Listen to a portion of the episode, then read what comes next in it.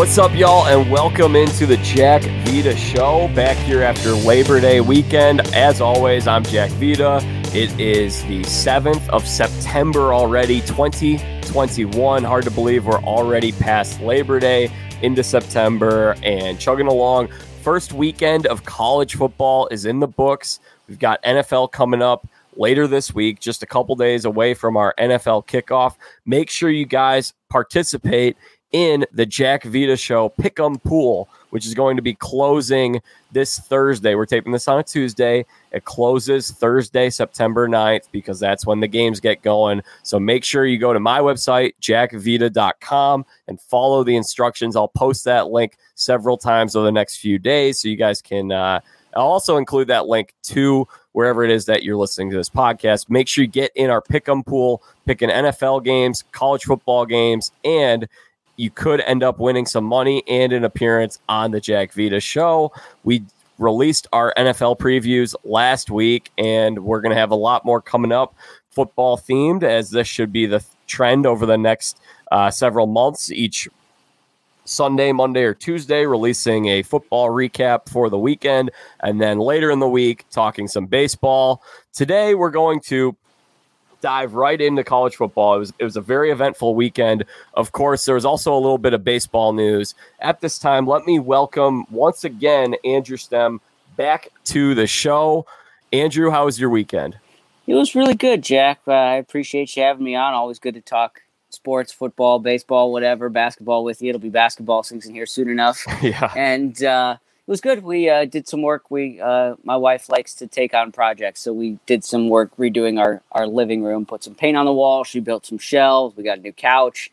Uh, so it was, I think, a little bit more physically taxing than what a lot of people do over Labor Day weekend, but it was very rewarding, and uh, it allowed us allowed me anyway to keep tabs on football still. So that was good. Yeah, I did a lot of that last fall. I did a lot of just kind of fixing up my room and so I've just put on the football and it's a it's a good I think it's a pretty good life. It feels very rewarding to make your place nicer and to know that you're doing it, you're saving money doing it on your own and you're able to watch a little bit of football while you do it. It's pretty good. Absolutely. Absolutely. And uh, there's a lot to talk about, man. It was quite a weekend. yes. So before we do football, uh, quickly, we'll touch on some baseball news. So, uh, big series over the weekend. The San Francisco Giants took two of three, and they end up now with the from the LA Dodgers, of course. And now this is the first year since 2016 that the Giants finish with a better head-to-head record versus the Dodgers. So, uh, just a really phenomenal story with this Giants team. Uh, it puts them in position now with still a few weeks left to right now they're in first place in the NL West, and that's going to be big because you don't want to play in that wild card game. You don't want to have to tax your number one pitcher, and then on top of all that, you want to be able to host the Dodgers because that's probably going to be the NLDS. Um, but what a what a story for the San Francisco Giants team.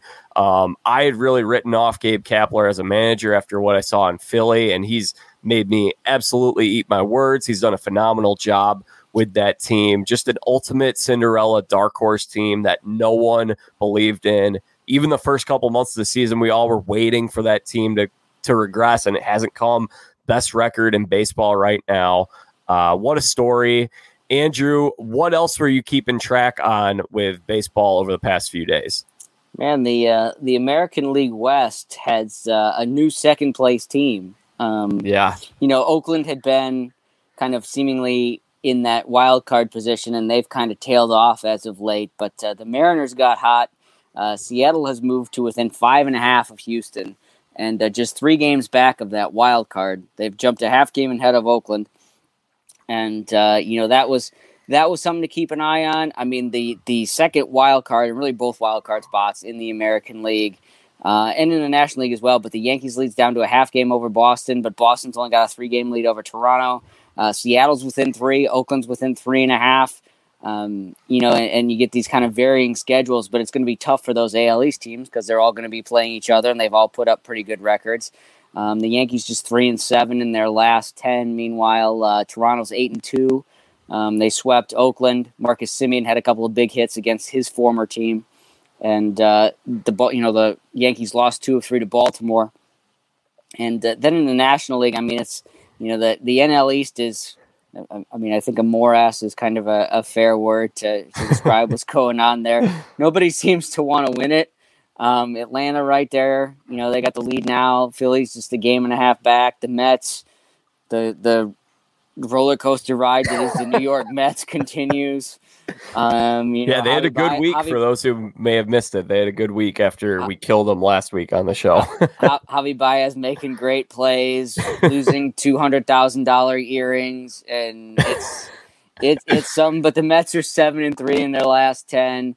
Um, you know, the Brewers are uh, going to cruise to the NL Central. That that you mentioned that big series in the West, and then it's the Padres, the Reds. You know, kind of who else? Maybe Philadelphia, the Mets. Can they make a run at that second wild card spot? Um, it looked like the Reds. You know, they they had after they played the Brewers and and the Cardinals and had some tough series. They had Detroit coming into town, and then they go to Chicago, and they've lost three of those four games, and. Uh, you know, nothing against the Tigers, but uh, not quite what you'd ex- the result you'd expect against a team trying to get into the playoffs. So the Reds are kind of tailing back a little bit. The Brewer or the Padres are trying to hold on, and um, you know we'll we'll see, man. It the the races. You know, I, I know we uh, have different thoughts. Maybe I think about the wild cards and whether there should be more, but this certainly yeah. leads to some leads to some entertaining pennant races here. But you know, you go through all this effort and you got to struggle and you get teams maybe having to go to day 163 and then pitching his shot and meanwhile the team that wins the wild card and say the national league either the, the giants or the dodgers whoever doesn't win the west will be rested and, and ready to go for that one game. But as we all know anything can happen in one game and uh, often does. So uh, that's what makes those wild card games so entertaining. Yeah at this point i'd like to at this point i'm like let's retract a, a playoff spot from the National League because it's like who even wants to get in there? No one wants to win the NL East. No one wants the second wild card spot. Padres have been a huge disappointment, which I I somewhat predicted. I did have them in the playoffs because I'm like I don't really like anyone else in this National League to edge them out, and they. I mean, granted, I didn't think the Giants were going to do this. Um, Padres been a big disappointment, but yeah, it's it's a cluster mess in the National League right now. Yeah, we can just have the Giants, Dodgers, and Brewers play like a, a 15 game round robin or something. And whoever has the best record after, you know, 15 games against the other two teams, they, they advance to the World Series. That seems as reasonable as anything else. I mean, those are the three best teams. I the having this open NL East though, it, it does make things so entertaining and should make for a great uh, last few weeks of the season. And we'll be covering plenty more baseball. We haven't done a whole lot over the last couple weeks because I've had to get these uh, football previews out, but yeah, we'll be having a baseball show in the middle of the week uh, up through now through the rest of the season and the postseason. Andrew, here's how I want to do this uh, football thing. So I think that, you know, Jack Vita Show is a news source. So I want to give people the news. I'm going to give a little rundown of the scores from the weekend and we'll just dive right in. So I'm going to give you my weekend wrap up. And by the way, I was out of town this weekend. I was up in the Northwoods of Wisconsin. So I wasn't watching as much as I normally did. I did get to watch more than I thought I would, however. So I did sort of throw these notes together here at the last minute. So uh, I'm sure there'll be plenty that you can add on if I missed it. Are you ready for the week one college football recap? Let's do it, man. All right. Tough weekend for the ACC as the ACC's three best teams all suffered losses. Georgia took down the Clemson Tigers, um, who I believe, Andrew, you might be able to help me with this. When was the last time Clemson had a regular season loss? Um, they lost that when Trevor Lawrence was out. They lost it oh, right. last year. That's right. Um, but I can't remember like they have those one expl- inexplicable like one ace inexplicable ACC loss. Not that Notre Dame last year was inexplicable, but like the loss to Pitt one year yeah. and things of that nature. So, um, but yeah, they don't lose very often. They don't Dabo in the regular season. So they lose that game 10-3 in a dogfight of a game in Charlotte. The Alabama Crimson Tide rolled the Miami Hurricanes 44 13. Really not a big surprise in that game. And then North Carolina, this was probably the biggest shocker for me of the weekend. They went on the road to, uh, was it Virginia Tech or it was Virginia Tech, right? Yeah. They went on the road to Virginia Tech. This is where you guys can tell that I slopped these notes together at the last second. 17 10. Uh, Sam Howell threw three picks. Sam Howell was, I mean, prior to this past week, if you looked at the NFL mock draft boards, number two quarterback, some maybe like them even more than Spencer Rattler, number one. The ACC did not win a bowl game last year, and their top three teams all lost this week. Uh, so, not a good look for the ACC. The other quarterback that I mentioned, Spencer Rattler, the consensus seems to be everyone's favorite to win the Heisman this year. He played solid, but he did throw a couple picks. Oklahoma was up big on Tulane at the half, and they just managed to squeak out a win at home.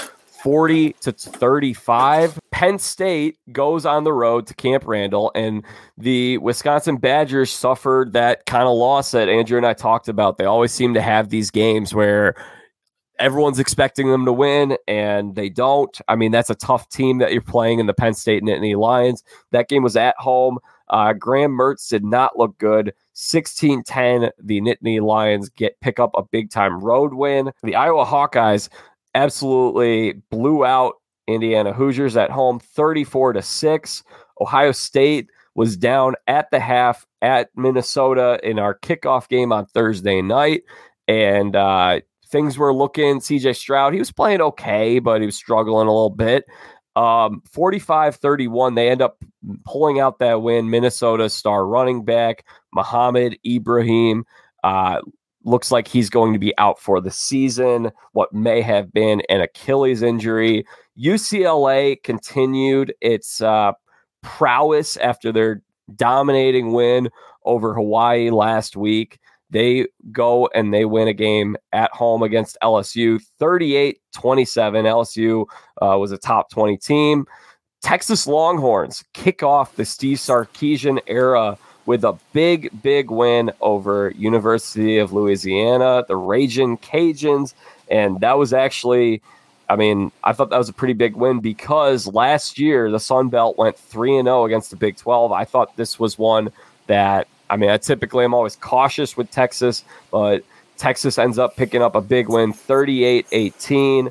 Notre Dame Fighting Irish squeak out a win in overtime on the road at Florida State 41 38.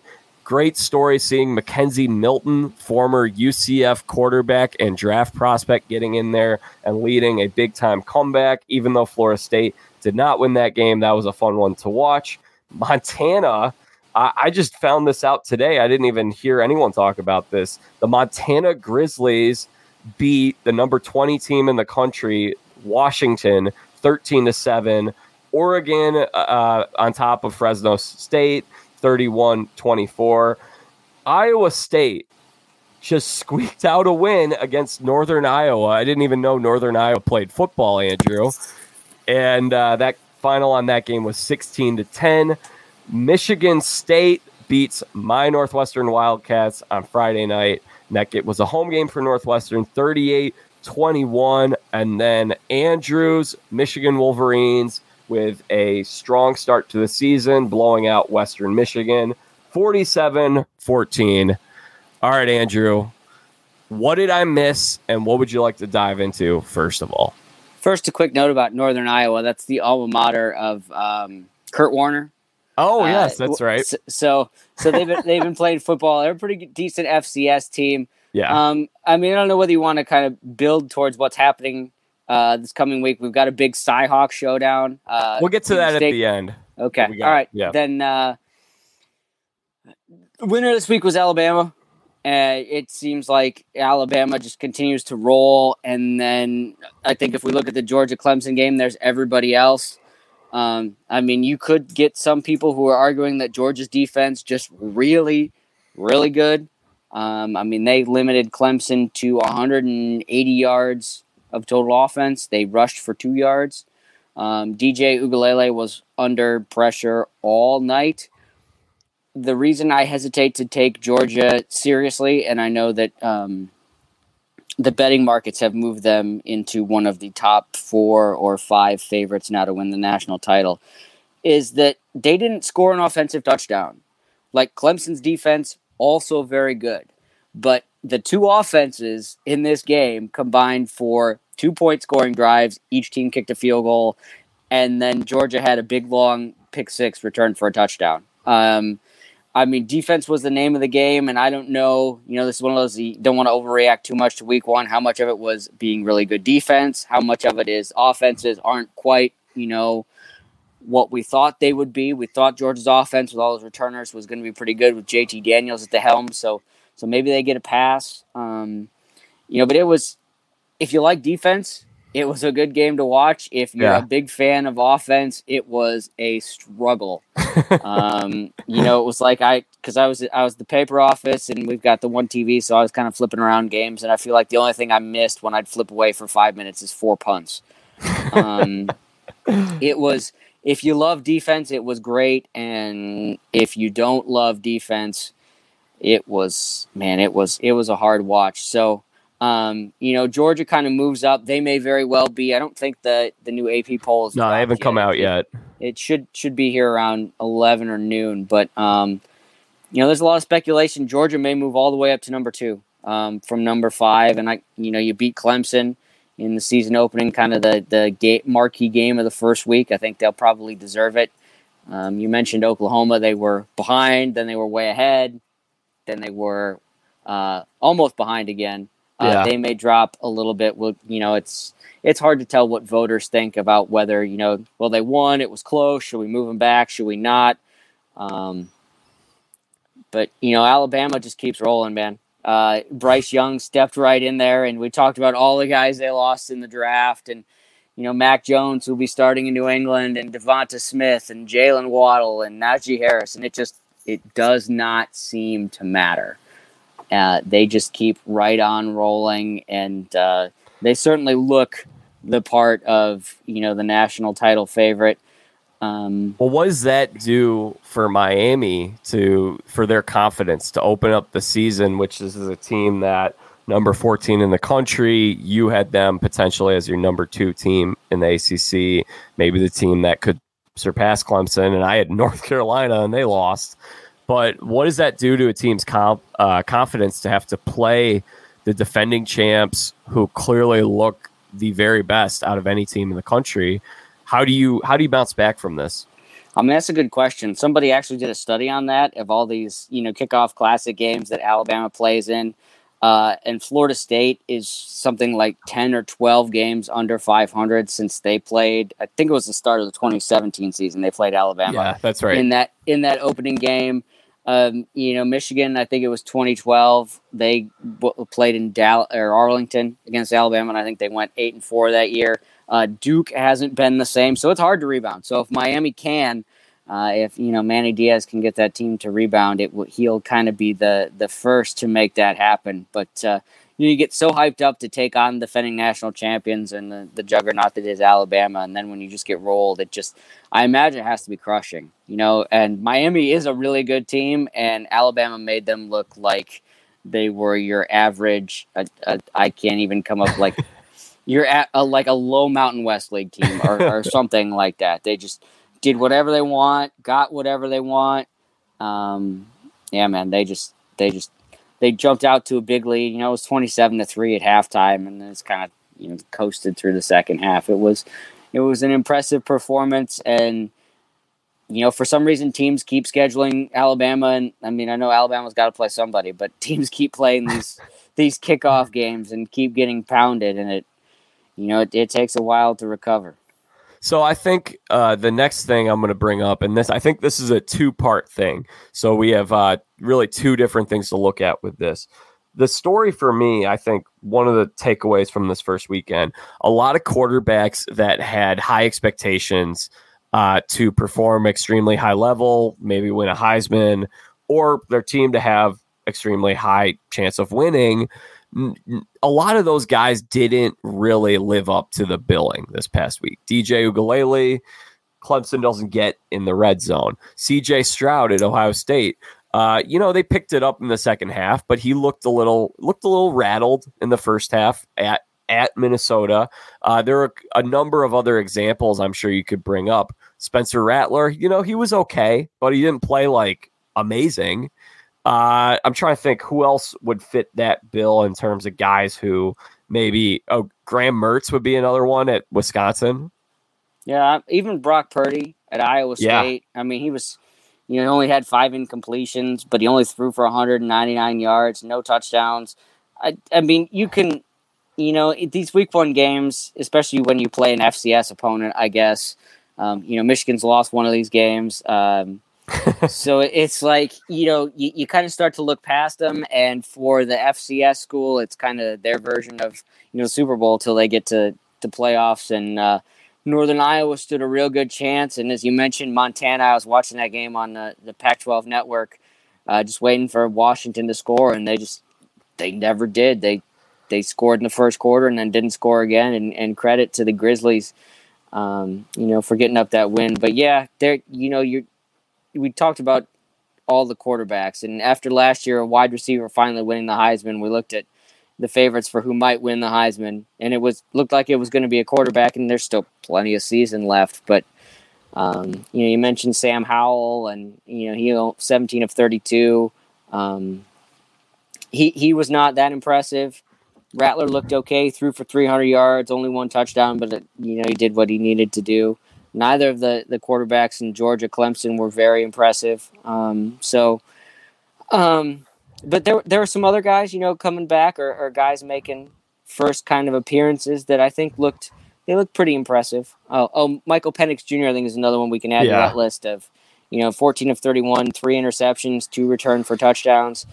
Um, so yeah, there were definitely some quarterbacks that underperformed and. Uh, that's that's the reason why their teams either struggled or didn't win at all. I really think that we cannot under we can't overestimate or underestimate. I don't even know what I'm saying, but the value of having fans in the stadium last year it was a lot easier to go into Minnesota and you're not dealing with, you know, rowing the boat and all that stuff.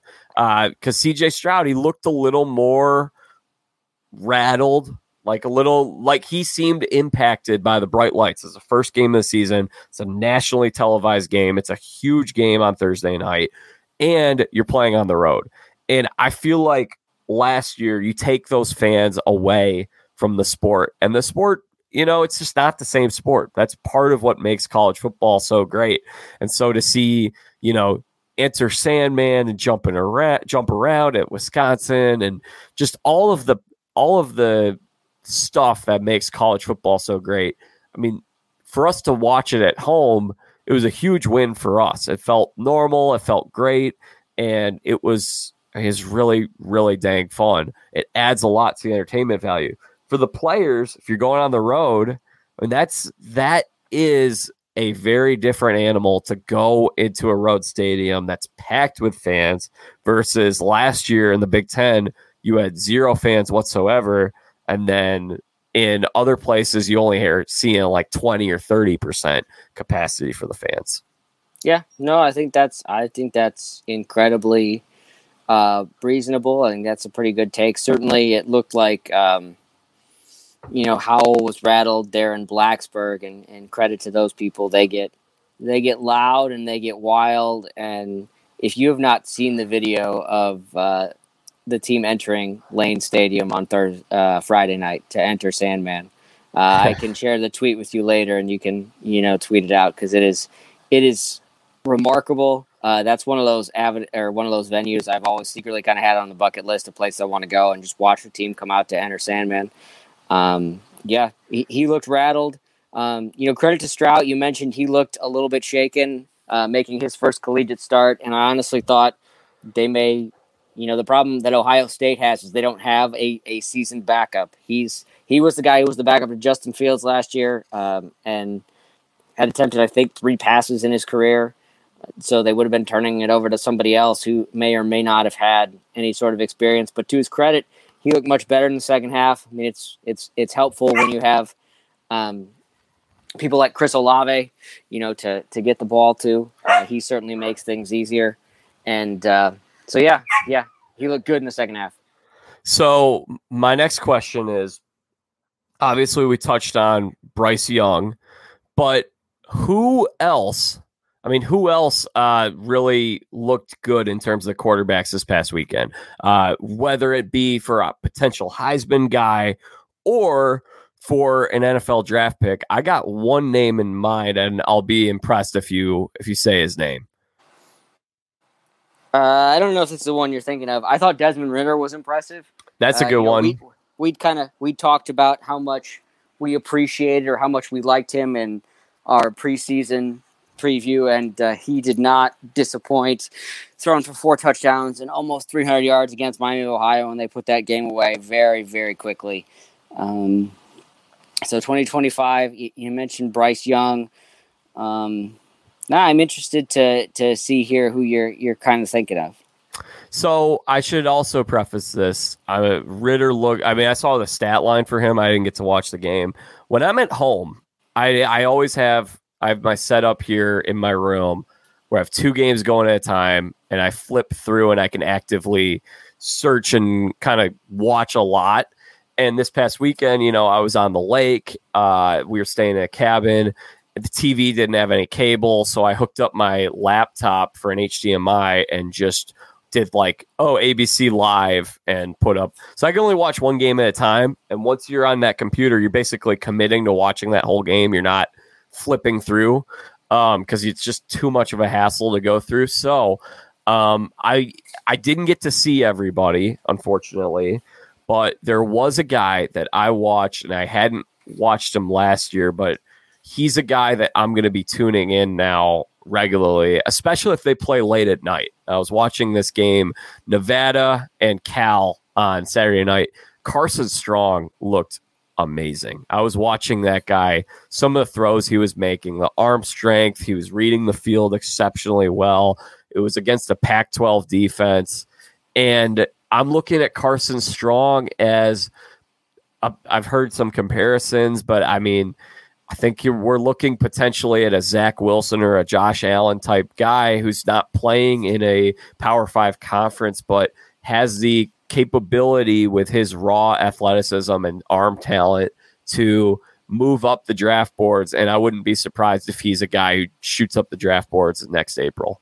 Yeah, he looked really good against that uh, Pac-12, excuse me, defense that you mentioned.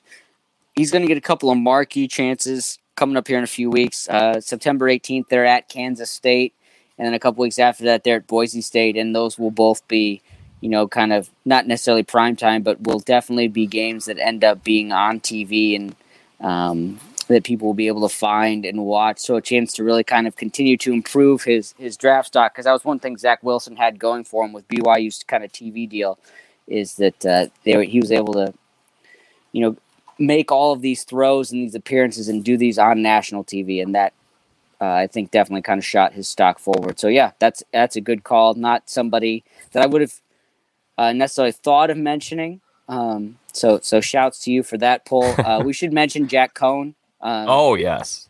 Sunday night uh, after transferring from Wisconsin, he kind of lost the quarterback battle to Graham Mertz, and so he ended up uh, four touchdowns and surviving in overtime in really what might have been the uh, kind of game of people were calling it the game of the year of the first week. So uh, certainly he uh, competed very very well. Yeah, that was it was fun to watch him and it was also fun to watch McKenzie Milton and it was funny because I did not see the start of that game. We were doing a dinner uh, with some family friends at their cabin and some of these cabins it's like there's no Wi-Fi, no TV. And that's what I I normally disconnect entirely from news and everything, but this was college football week 1 and I wanted to watch some. So we got back to our cabin and it was there was maybe five minutes left. So I missed most of that game. But when I saw McKenzie Milton, I was just my initial thought, I was like, is that the same guy from UCF? I cannot I totally did not realize that he was still playing football. Yeah, it's been a uh, remarkable story for him coming back, and I'll be honest because he did not start the game, um, Yeah. and I, I I was in and out and did not see the play that took out their uh, took out Florida State's starting quarterback uh, Walker. I, his first name escapes me at the moment, but um, you know, just the the poise that he showed and and to come in and and to lead those late drives because you know they were down. Uh, I mean, they outscored Notre Dame eighteen to nothing in the fourth quarter. It was 38-20 and you just figure well, it's it's you know Notre Dame's kind of pulling away and looking impressive. And then Milton came in. He engineered a couple of comebacks. A kicker made a big field goal in the last minute. Um, and then Mike Norvell ended up kind of icing him sort of in overtime in a really strange situation. But yeah, yeah, it was good to see Milton back there. Um, you know, the, the, the horrific leg injury and not sure he was ever going to play again. And then uh, sitting behind Dillon Gabriel, transferring to Florida State. Uh, nice to see him get uh, his chance to shine and uh, make the most of his opportunity. Yeah, and Jack Coan, by the way, 366 yards, four touchdowns. If you're a Wisconsin fan, you have to be kicking yourself watching Jack Coan playing at Notre Dame, which I believe Notre Dame is a is a I think that's a step up from Wisconsin to tell the truth. I don't think it's a gigantic step. I think they're probably and they're, they're going to play each other in a few weeks, so I guess we can really see but I mean, Notre Dame is one of the biggest brands in sports, Notre Dame football. He goes from Wisconsin to Notre Dame, and if you're if you're a Wisconsin fan, you just gotta be frustrated, especially after. And look, it is only one game, but I watched. This is like this is par for the course. I feel like with Wisconsin when I watch, it's like I was watching game day and I was watching the pre uh, the the preview show on Fox, and there was just they were puffing up Graham Mertz constantly. It was like this this is the best quarterback they've had since Russell Wilson. It was just endless. I was hearing how great this guy is, and I feel like Wisconsin is one of those programs when you start crowning them before they've really done anything. There's not going to be a very good outcome. So I actually expected them to lose this game. I wasn't expecting it to look as uh, as poor offensively as it ended up looking for them. I also wasn't expecting three very strange uh, kick catch interference calls or no calls that didn't make a whole lot of sense. And then another targeting call that I don't believe was a targeting. I thought there were a lot of calls in favor of the Wisconsin Badgers.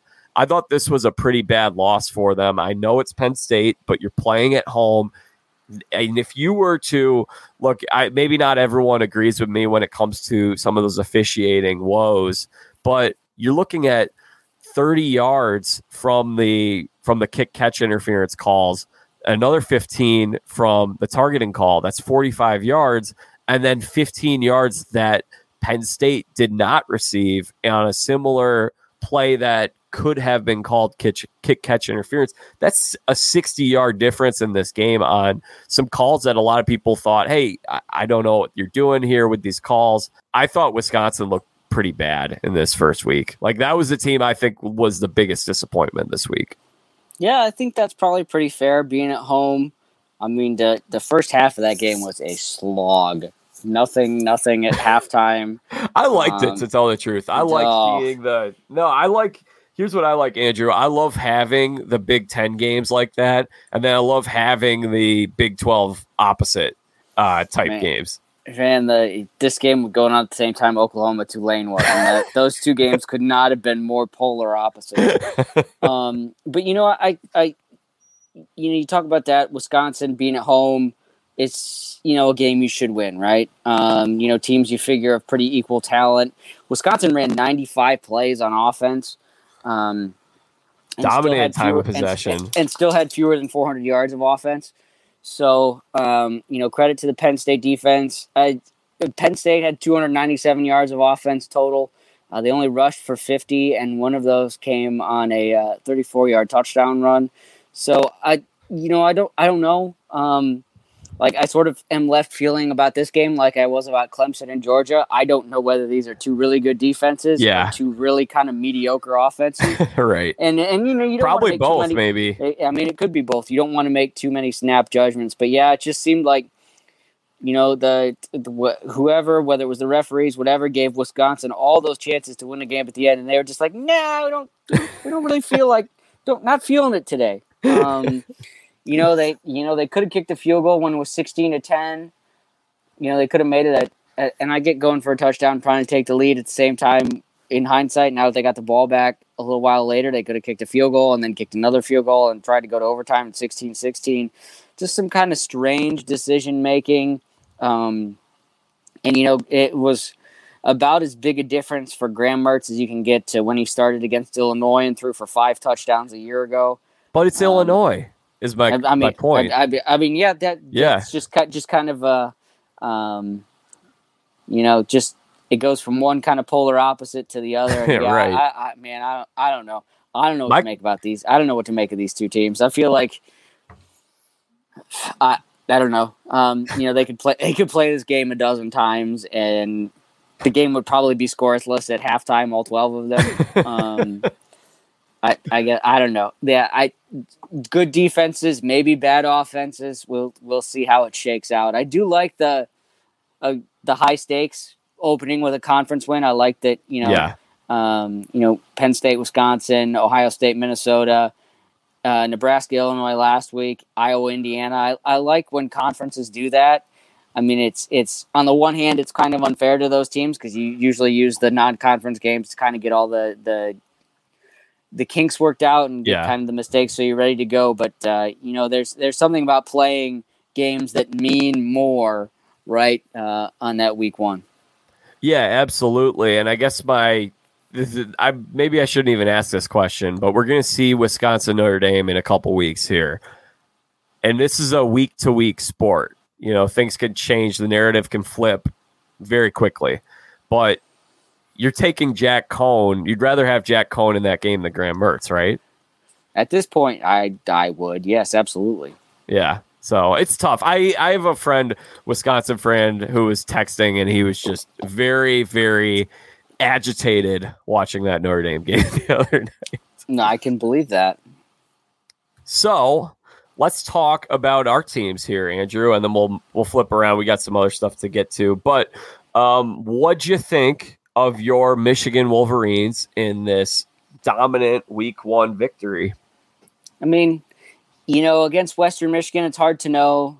Um, I mean, it's certainly not the same kind of test that Ohio State faced going to Minnesota, uh, Indiana faced going to Iowa or Iowa faced taking on Indiana for that matter, or the Wisconsin Penn State game. But uh, you know, Michigan hasn't looked that in control of a game in quite a while.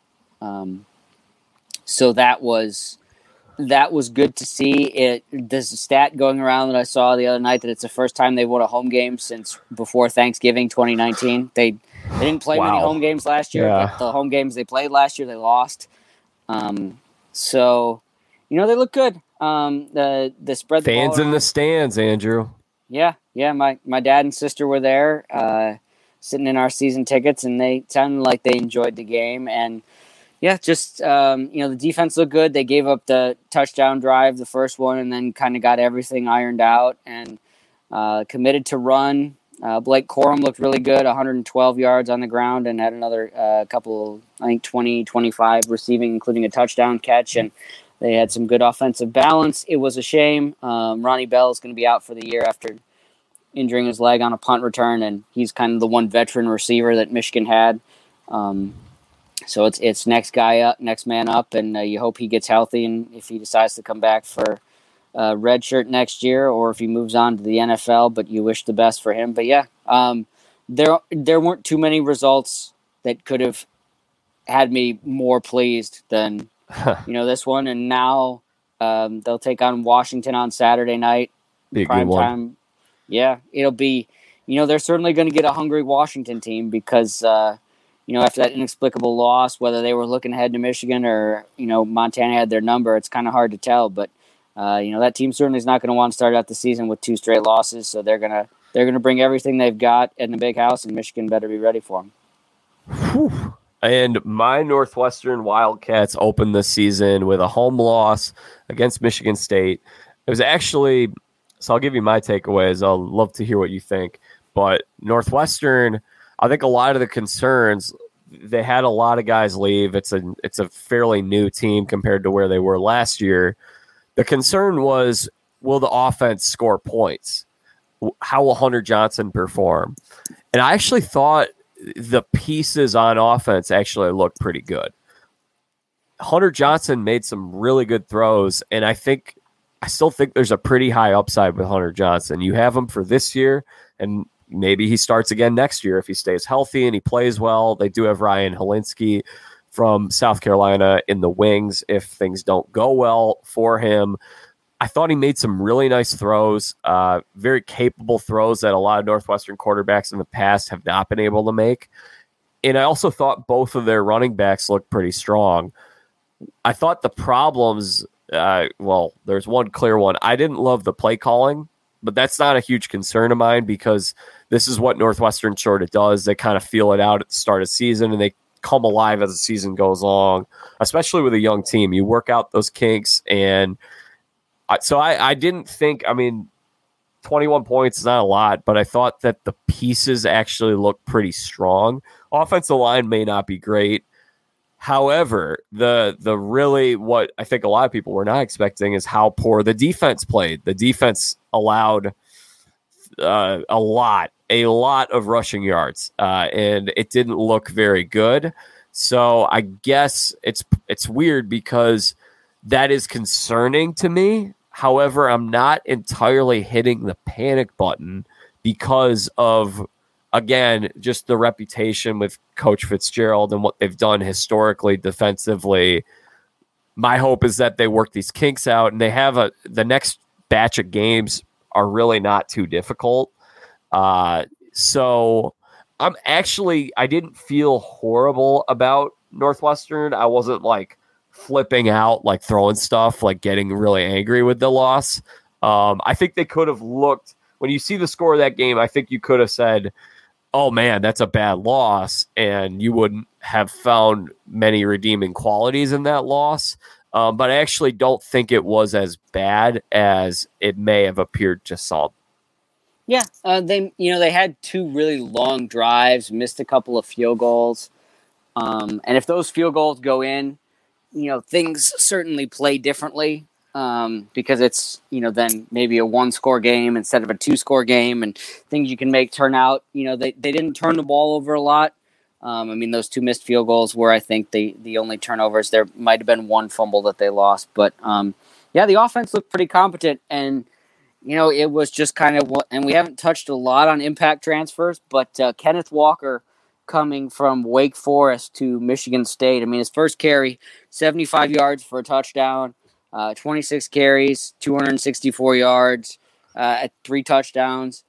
He was honestly the difference. And, um, you know, it's hard when guys transfer in, you open the, the season with them, and, you know, I mean, they can try and watch film of him at Wake Forest, but how much is that really going to tell you? And, you know, so maybe they don't have a lot of film or, or whatever. Um, and, you know, you're not going to know quite how uh, he's going to be utilized in that particular Spartan offense. And uh, he just, he ran hard, he ran well. I guess four touchdowns. Um, yeah. And uh, he, he was a difference maker for them. He was really good. Um, you know, we talked about in the preview Northwestern only bringing back, I think, four starters on defense, and they're going to kind of build toward it. Um, so certainly some positives. I think there are some things that Coach Fitzgerald would like to have back. You know, obviously not want to give up the big long run on the first play of the game, but um, you know, I, I think for the most part, it's it's a building step. You know, we knew they were going to be young. You talked about them kind of building and Fitz being the right guy to to build them up. Well, they'll be playing their best ball at the end of the season and get other cracks at other teams, but uh, it's certainly a good win for Michigan State. Um, you know, a team that Mel Tucker's team, I don't think a whole lot was expected of them after they, you know, they, they beat Michigan in a pretty surprising fashion last year and then, uh, you know, didn't do a whole lot else. And I think they were kind of pegged for the, the bottom couple of spots of the Big Ten East. And, know, it may still turn out that way, but uh, a good win for them to, to start the season. Payton Thorne, uh, looked competent running the offense after he supplanted Rocky Lombardi, who picked up a big win at Northern Illinois when they went down to Atlanta and beat Georgia Tech. And um, yeah, so uh, a good win for Michigan State, and I don't think one of those where you know Northwestern fans will obviously be disappointed that they didn't win, but uh, still a lot of positives to take from that as you work towards the long season. Yeah, and you also mentioned how Big Ten had so many of these interconference games this week. And so like you said, you normally feel your team out with what will happen next week when Northwestern plays Indiana State on Saturday. I look ahead at the schedule though, and I see Indiana State, Duke, Ohio, Nebraska, Rutgers. Those are your next five games. I think by the time we hit Nebraska or Rutgers, I think we'll have a better feel for what this Northwestern team is.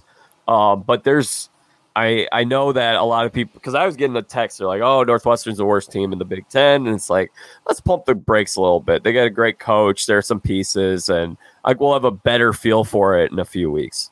Yeah, yeah, and you know the the old kind of coaching trope is the biggest improvements team makes teams make are from week one to week two. So uh, certainly a chance for you know we'll see and you know gauge against competition. I don't know whether Indiana State quality will tell them a whole lot. Although you know again FCS teams hanging with big top ranked yes. teams. Um, you know they're in the same league as Northern Iowa, so certainly you can judge something from that. But um, yeah, you know that that they'll be they'll be better in a few weeks than they showed on Thursday night.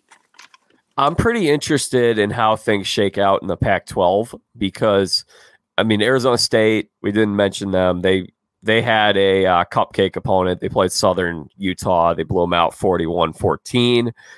We also saw in a, you know, there were a bunch of, there's USC. They picked up their win this week. And I mean, San Jose State was a team that won its conference last year. I don't know what they returned from last year, but I think that's a quality week one opponent. And They won that game 30 to 7. Oregon's interesting. I know uh Kayvon Thibodeaux. What happened to him? Is he hurt now? Yeah, it looked like a leg injury. They don't think Gosh. it's not serious, but they don't think he's going to make the trip to Columbus this weekend, which that's you know, yeah. kind, which kind of changes the the kind of face of that game a little bit. I think. Yeah, Ohio State is now 14 and a half point favorites. And I think if you're looking with Thibodeaux playing, what do you think? That's like five and a half, six and a half point spread? Something. Certainly it would it, it would at least bring it down to single digits, I would imagine, if he were playing. Yeah. Yeah, and I picked Oregon to uh, win that game when we chatted a couple weeks ago. I don't, I don't know how I feel about that uh, because that's a big loss, and uh, but I mean, I think it'll be interesting. I mean, for sure. And the Pac 12, you had the loss with Washington. But of course, the how can we not talk about the 2 0 UCLA Bruins? We don't know how good LSU is because LSU last year they opened this season as a ranked team and they ended up just not really being very good. Um, but going across the country from LA, playing in the Bayou, winning that game 38 27, especially they dominated Hawaii significantly. And Hawaii's a pretty strong team as well. They did that during week zero. And former Michigan running back Zach Charbonnet has looked fantastic. Chip Kelly's uh, maybe he's building something here with this UCLA team. He certainly could be, and it certainly seems like the balance of power maybe has shifted a little bit. Everybody was talking about you know how good the Pac-12 North was going to be with Washington and Oregon. Um, and, you know, you, you, assume Stanford will be pretty good, but uh, you you mentioned that Nevada law or the Nevada, and uh, you know Nevada beat Cal, Kansas State beat Stanford, Washington lost, Oregon beat Fresno State, but lost Kayvon Thibodeaux and just didn't look all that impressive. Oregon State lost to Purdue. Um, whereas, you know, in the South, as you mentioned, USC got a good win. Uh, Arizona State got a good win.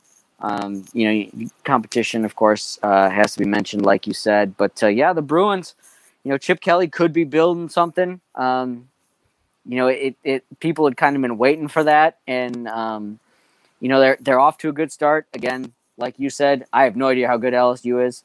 Um, they yeah. could be really good, and this could turn out to be a really good win for UCLA. They could turn out to be not great, and it'll be just another game that you won uh, when we're looking at the schedule here later on. But it certainly kind of seemed to set up like the you know triumvirate of Arizona State, USC, and UCLA will be the ones that kind of decides at least certainly the Pac-12 South, and I would guess the Pac-12 overall. And how about the Texas Longhorns opening up the Steve Sarkisian era with a what I thought was a pretty impressive win over the Raging Cajuns. They win that game 38 to 18. And admittedly, I did pick I picked Louisiana. I called it last week. I'm like, I kind of like Louisiana in that game. Louisiana's Louisiana's a strong opponent. Um, I think that's just an absolutely great start to the Sarkisian era because if they lost that game at home, there'd definitely be a different tune uh, heading into week two. I think the big question that's on everybody's mind is is Texas back? Is that I yeah. think I feel like that's no, but in, in all seriousness, and I know that's kind of the running joke that you know Texas has been back seemingly all the time. Um, you know, anytime they've got a big win ever since they've really struggled, it's like, oh, they're back. You know, they beat Notre Dame on uh, I think the same Sunday of Labor Day a few years ago. Uh, in Charlie Strong's last year, and it's like, oh, Texas is back, and then they ended up, you know, six and four, seven and five but really, shout out to Hudson Card. Uh, making his first start, just 14 of 21, but a couple of touchdown passes. He looked good in control of that UT offense, and uh, they've got uh, Bijan Robinson. I, I think that's how he pronounces it. Um, but 20 carries, 130 yards, and a touchdown. He ran the ball really, really well. Um, and yeah, they, you know, Louisiana was a team that we had picked to kind of be one of those group of five sleepers. And yeah, the game was never particularly close. The Texas scored, I think, a late touchdown in the end of the first half to kind of make it a two score game, and they kept that two score lead pretty much throughout the rest of the game. And uh, so a good start in Austin first, uh, you know, Coach Sarkisian, and I think that uh, you know you couldn't asked for a much better start for them. Uh, they'll get a little bit of a different taste here coming up this weekend. They go to Arkansas, and um, they'll get a different look there. So we'll we'll see how things go for them. But uh, a good start in week one. All right, Andrew. Anything else on week one before we look ahead to some of our matchups for week two? Uh, did you have anything else we didn't touch on that you want to bring up? I mean, we briefly touched on Cincinnati, and I feel bad for saying this, but I feel like they were kind of one of the big losers of this week through no fault of their own. Um, you know, they'd have been really in trouble if Florida State had ended up beating Notre Dame in overtime because we highlighted their big chances. You know, they play Indiana, they play Notre Dame, chance to win those games, really kind of improve their stock as they try and sneak into the top four of the playoff rankings. And with Indiana taking it on the chin against Iowa and doing so in such dominant fashion, um, you know, there's a chance, I guess, Indiana rebounds and they go, they win all the rest of their games except against Cincinnati and finish 10 and 2. And that looks like a high quality win. Um, but, you know, the chances of that, I think, if you watch the Indiana Iowa game, don't seem all that likely. And so it's kind of now a chance that Cincinnati may not have to get one of those marquee wins. Um, so they were lucky they, that they also get Notre Dame, though, right? They play Notre Dame. Right. They do get Notre Dame. That'll be a um, big one. It was, it, it was very fortunate for them to in that game over time. Um, and then yeah. you know you got to hope that that they can keep winning. And uh, but yeah, no, I think we touched on I think we touched on a lot of it there. Kind of rotated all around and and saw a little bit of everything. And it was it was a thoroughly enjoyable week. It was good to have fans back, the bands back. Like I said, um, that video from Blacksburg on Friday. If you have not gotten a chance to see it, I highly recommend it. Just to you just kind of feel the the emotion of everybody kind of roll through and it, it was good to have it was good to have college football back um, you know it's a little bit disappointing because you know an opening week they play wednesday through monday like uab opened the season against jacksonville state on wednesday night and then there were four games on thursday a couple of games on friday dick's smorgasbord on saturday game sunday and then uh, mississippi and louisville last night and now it's kind of like I got to wait until Saturday, I think, because yeah. Know, the NFL will take center stage. Yeah, we have Thursday. to make way for the NFL. The NFL, and and I, and I don't mind the NFL, but don't get nearly as excited about the NFL yeah, uh, as same. I do about college football. So it's kind of like now I got to wait until Saturday, and it's like, man, that's so far away. But uh, it's, you know, it's it's good. It was good to have it back, and uh, you know, I, like I said, I, I, I'm left feeling like there's Alabama, and then there's everybody else, which is you know obviously will change half a dozen times, but uh, certainly the Tide look to be the class of college football again this year. Now, my family, of course, growing up here in Chicago, not a big college football area here, not big on college sports. So my family is much bigger on the Chicago Bears, which is funny how I somehow ended up a Steelers fan. But we were uh, someone someone in my family said, "Hey, are the Bears playing tomorrow?" Because it was like, "Oh, it, football's back. Are they playing?" Uh, so I asked that question on Saturday, and I was like, "No, play next week." Someone asked a question, and this is like you know the NFL fans. It was a question was why don't they do like a, a showcase game a week early like college football does with the week zero? And I was like, oh boy, that could. I mean, I guess I don't know the ins and outs in terms of TV deals and all that, but I'm like, that actually would make a lot of sense to have like a, a one game the week before, like a week zero of the NFL, uh, where you play like on a Sunday afternoon at three o'clock, and you could put couple of crummy teams out there and the ratings would be through the roof because people are starved for NFL. So you basically take that Thursday game and you bump it up to Sunday, um, which unfortunately would steal the shine away from college football. But I, I, I feel like that could happen. Yeah, I mean that's a. I feel like that's probably a question for TV deals and and things of that nature. Um, and then you got to get the players' association to okay, because you have to start camp early or you know all the all the different things that come associated with that. But yeah, it could happen. I mean, it wouldn't surprise me. Although I do kind of feel like the NFL really has kind of settled into having that Thursday night opener, and that kind of now kicks off the season. I was surprised. I didn't realize uh, until, and this is not to make an NFL podcast, but just briefly that uh, there isn't a Monday night doubleheader this year. It's just one Monday oh. night game. I had not realized that. Interesting. That was, I had not realized that because I mean I've always kind of become ingrained in, you know, you get the you get the Monday night doubleheader, but uh, this year it's just Ravens and Raiders um, on ESPN, and then it'll be co-shared on ABC. So, um, but yeah, I don't know. Well, you know think, who I'm rooting for in that one. Yeah, yeah, uh, yeah. You'll definitely be rooting for the silver and black. Um, but uh, yeah, so I don't know. It will be interesting to see if they decide to do that because um, you know, there's always that possibility. The NFL is always looking for ways to make money, but um, at the same time, I feel like they're pretty happy and kind of settled yeah. in with that Thursday night opener. That's you know everybody's kind of keyed. This is when the season kicks off and and things of that nature. Yeah, and that's good. Stay in your lane, NFL. This is yeah. college football weekend, Labor Day. We yeah. own it. Yeah, absolutely. All right, we got some games coming up, and obviously, we also have a bunch of NFL games and my hope is that later, so last year we did during the playoffs, we did like a live show on Wednesday or Thursday nights where we preview the week's games. And my hope is to do something like that uh, once baseball season ends, potentially have something where we preview college and NFL each week. Um, but for this week, we're just previewing college and we're doing it here on this episode of the Jack Vita Show. Andrew, what are you looking ahead at as we move into week two of college football season? Uh, I mean, the, the big game, I think. I mean, we talked about Oregon, Ohio State. We'll touch on that a little bit, but kind of another one that's I think especially big around here uh, in the the Nebraska Iowa realm is we got the battle for the Cyhawk Trophy in Ames. Um, Iowa and Iowa State are undefeated. You know, when the rankings get updated, they will probably both be close to top ten. It will definitely be a top fifteen matchup. Um, and you know they didn't they didn't play last year because the Big Ten didn't get any non-conference games.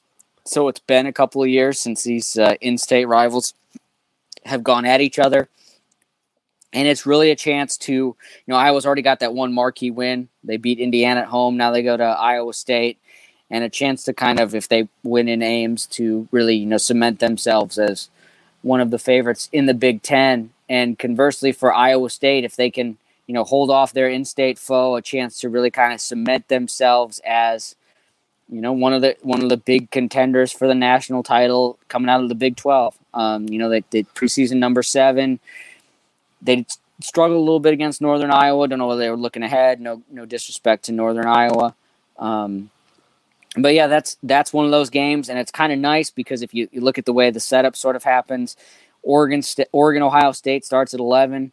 Then that roll game rolls in, and that Iowa Iowa State will be at three thirty uh, on ABC, um, and then we'll roll into, and then that'll roll into Washington and Michigan at uh, seven o'clock. So uh, a nice triple header. There will always be other kind of surprises.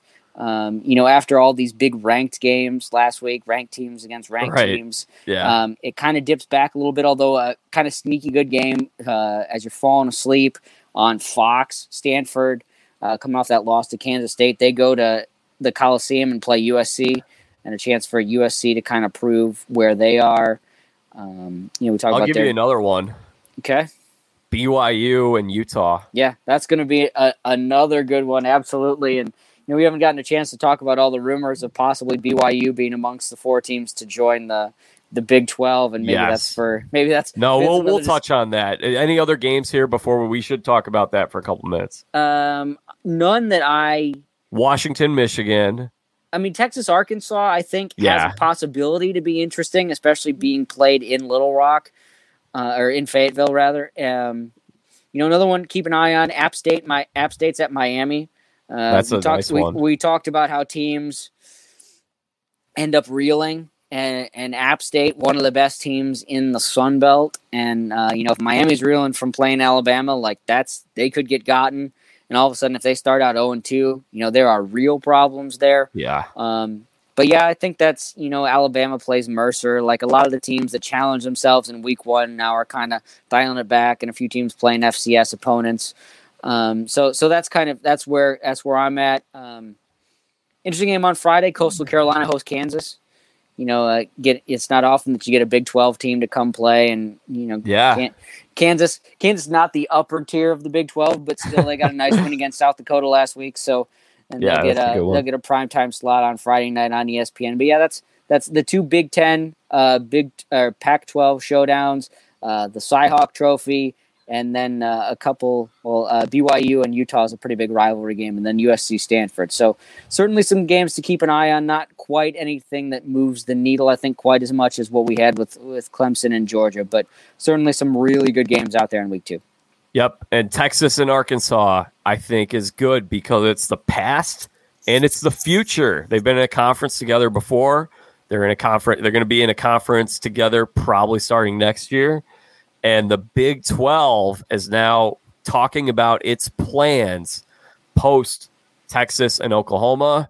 They've had uh, this report came out. I think it was on Friday, Thursday or Friday, and it said that they have four teams applying for the Big 12. And now I don't know if it's clear if they would take all four, because if they took all four, they go back to 12 teams, which I, I like more than having 10 teams in the Big 12.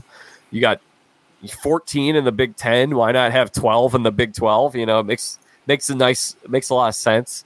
Uh, but we've got uh, Cincinnati, Houston, BYU, and who was the other one? Central Florida. Central Florida. So really dipping into the American and then snagging BYU, which is now an independent team. Um, I actually think BYU is a pretty good get for a conference because they're a really good sports school. And I think they have a pretty strong reach across the country because every Mormon that I've ever met is a is a huge BYU fan. So they have like obviously they're not Texas or Oklahoma, but they're I think they're a pretty strong brand. Yeah, I think that's absolutely a, a correct assessment. And I feel like even non Mormons, like y- you've heard, Oh yeah. and, and you know they've kind of they've taken independence very well the last few years, and they've sort of ended up like Boise, um, you know, where a lot of their games are on ESPN. We talked about them in the the preseason one. They play seven, I think, uh, seven or eight Power Five schools, which is you know certainly kind of unheard of for a a non Power Five league team. And uh, those games end up on TV. You know, we talked about BYU Coastal last year being one of the games of the year. Um, and so, yeah, you know, they they've got a very strong brand. They're well known in college football circles. Um, you know, and as you mentioned, they've got other teams. They're, they're good in volleyball. Uh, when Jimmer Fredette was there, uh, good in basketball. They're always pretty decent in basketball, but uh, Jimmer was those teams were really good, and Yeah. uh, yeah, they can compete. They would be a good all sports edition um, for the pack for the Big Twelve, certainly. Yeah, and I think that the one thing with BYU is they don't play games on Sundays. So does the Big 12 typically play sports? You know, they play Sunday games. You know, not typically. So the way they set up for basketball is they typically do uh, they do one round of conference games on Monday, Tuesday, and Wednesday, and then many of the other ones are on Saturday. I think they all kind of play their their second. There may be one game on Sunday, but for the most part, it's set up where uh, because you can't have teams playing on Sunday and then turning around and playing on Big Monday. And Big Monday is kind of one of their big things. So, um, you know, they might be one of those teams that just has to avoid a Sunday game, but I, I don't think scheduling would turn out to be too difficult. It would just be, and I can't remember if BYU play. I don't know if BYU plays baseball, and I feel like that's something I should probably know off the top of my head. But um, you know, I would guess the, they would. They probably the big, do because the Big Twelve plays Friday. You know, they they do the Friday, Saturday, Sunday. That's your pretty typical college baseball um, weekend series. So that would require some adjustments. Certainly not anything that. Um, they do play baseball, by the way. Yeah, it looks like they're 23 and 27 this year. So that just requires some adjustment. They could play a double header um, on, it'd be like a double header on Saturday type thing. Yeah, that or do Thursday, Friday, Saturday. Um, because some of the leagues, like the SEC, gets a marquee game on Thursday night, so those series yeah. end up being Thursday, Friday, Saturday. So they could certainly figure it out. Um, yeah, I, I, like that. Uh, Cincinnati gives West Virginia kind of a travel partner. Um, yeah, that's that's a good point. Houston allows them to continue to keep their foothold on in Texas, and uh, Dana Holgorsen celebrated, you know, possibly uh, joining the Big Twelve by promptly running out to a big lead against Texas Tech and then giving it all away in a game we didn't talk about on Saturday. Um, and uh, yeah, I mean, Central Florida, a huge brand for football.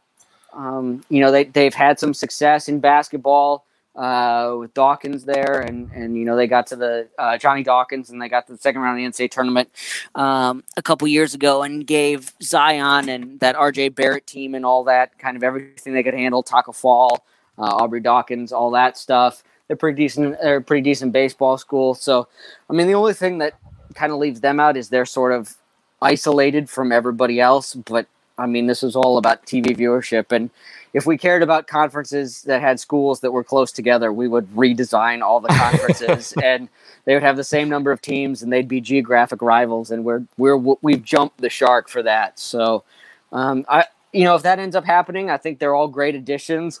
I will be interested to see how soon they can get them in um, and whether that ushers Texas and Oklahoma to the SEC early or whether we actually end up with 14 teams in the Big 12 for a little while.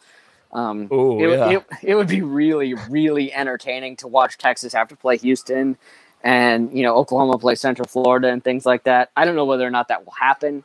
Um, you know, I would love to see them stuck in the Big 12 for a year where it's like you go to a dinner party and they just don't let you leave the house. You have to stay there for a couple days. Yep. Lock yeah, all the doors. The un- there's the uncomfortable, awkward silence and people trying to make small talk and nobody's having it. So yeah, that that would be thoroughly entertaining. I would really enjoy that. Um, you know, that's that's for conference commissioners and university presidents and I mean, maybe TV executives to figure all that out. But uh, yeah, I mean, I, I think that will, you know, as as good as it is for the the Big Twelve, it will, um, you know, it would be interesting to see how the AAC then has to turn around and respond. Um, you know, people have suggested maybe some Conference USA schools. That's probably their best bet because the Sun Belt, I think, is kind of locked in at, at where they are. But know, one domino might be falling. I know the presidents met over the weekend, um, and they may have to discuss those applications, and we may get some information here soon, or it may be quiet like it was with Texas and Oklahoma to the SEC, and then all of a sudden things kind of come shooting out of nowhere when somebody gets a leak of information. But we'll see. It, it would be a really good move for the Big 12, um, for the Big 12 staying together, and um, you know, if that happens, it would be good to see Cincinnati uh, UCF teams we've kind of championed, and BYU even. Um, you know, and Houston was really good when Derek King was there, and things of that nature. But giving those teams access to the playoff, which you know, until the playoff expands, they're they're never going to get. So yeah, um, yeah. So I think it's a good move. Will you know? You hope it works out. Um, you know, I, I don't envy volleyball teams that have to, you know, make the set up travel schedule and be like, oh, we're going to go from Provo to Orlando. but that's hey, they know, can go Disney World. It's fun to go but, to Orlando. But, but you know that's you know that's that's people get paid to director of basketball ops and volleyball ops and things. They get paid to figure that stuff out, so they can make it all work. Yeah, shout out to Peter Funk, the new uh, director of basketball ops for Valparaiso. Yes, yes, we we the team can proudly say we've got the funk, right? All right, so I I will I'll add that I think that this was the best move that the Big 12 could really make because I think you had to act quickly. You got to get some teams in because the longer you wait, the higher likelihood there is of a Kansas, an Iowa State, TCU, Baylor, someone jumping ship to another conference to try to stay in that power group. You pretty much add, I mean, arguably maybe the best, maybe Boise State's in there. There's some other teams you could talk about, but in terms of non power five, these are probably the best schools you could add. And you're you're you're setting something up to try to keep this conference intact.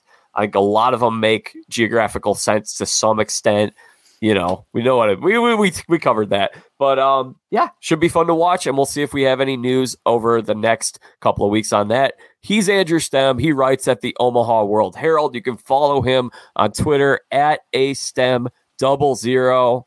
Andrew, anything else? I'm sure we'll be chatting again sometime in the near future. Yeah, man, it was it was great to have it back to see you know stadiums full to have all those great atmospheres, and uh, you know the the weather has felt good. Uh, it's been warm, and uh, even though it was warm on Saturday, it felt like fall. So, uh, oh yeah, you know, we're good. Good to have uh, you know football back. We get the NFL, usher in the NFL on Thursday. Baseball playoff races. It's it's a good time to be camping out in front of the TV. a great time to subscribe to the Jack Vita Show and log on to my site, jackvita.com, and get on the email list for that matter as well. Andrew, thank you very much. It was a lot of fun. Thanks, Jack. Always good to chat with you, man. All right, y'all. That concludes my conversation today with Andrew Stem, the Omaha World Herald. I'm gonna have to start charging him rent on this podcast. He's been here. Uh, it seems like just half the time we've recorded podcasts this year. No, I'm just kidding. He's been fantastic. Uh, great having him here. You guys can follow me at Jack Vita Show, Facebook, Twitter, Instagram youtube.com slash Jack Vita. And uh, we're wrapping up the sports movie bracket this week. We're down to the final four. Only a few films remain, so make sure you're following along and you can vote on my Twitter and Instagram pages. Subscribe to this podcast if you guys like the podcast. And please leave a review on Apple Podcasts. Leave a five star review. It'd be awesome for us and it'll help us get this show out to more people. If you guys like if you guys like the Jack Vita show, share it with a friend and make sure you guys compete in the official Jack Vita show pick'em pool. Go to my website jackvita.com, follow the instructions. There's a link to it and it has all the instructions. In order to qualify, you must be subscribed to the Jack Vita show and you you also must leave a 5-star review on Apple Podcasts. So screenshot your review, show me what you what you wrote, screenshot, show me that you're subscribed to the show. Send it to me on social media, either direct message or tweet it at me. Again, I'm at Jack Vita Show, and I can't wait to play with you guys. The winner of the pool gets 50 bucks an appearance on the Jack Vita Show. So until next time, and by the way, we'll be back either later this week or sometime next week for a full baseball episode. Probably next week, but we'll see. We'll see how this week goes. And then we'll also be back uh, next Monday or Tuesday recapping all things football from week one of the NFL season. If you guys missed our college football or NFL previews, you can go back and check those out. Those are in this podcast feed, or you can go onto my site, jackvita.com, and get on the email list over there so you're always notified whenever there's fresh content available for you, your listener. Until our next episode, I'm Jack Vita. Bring in the dance of the lobsters.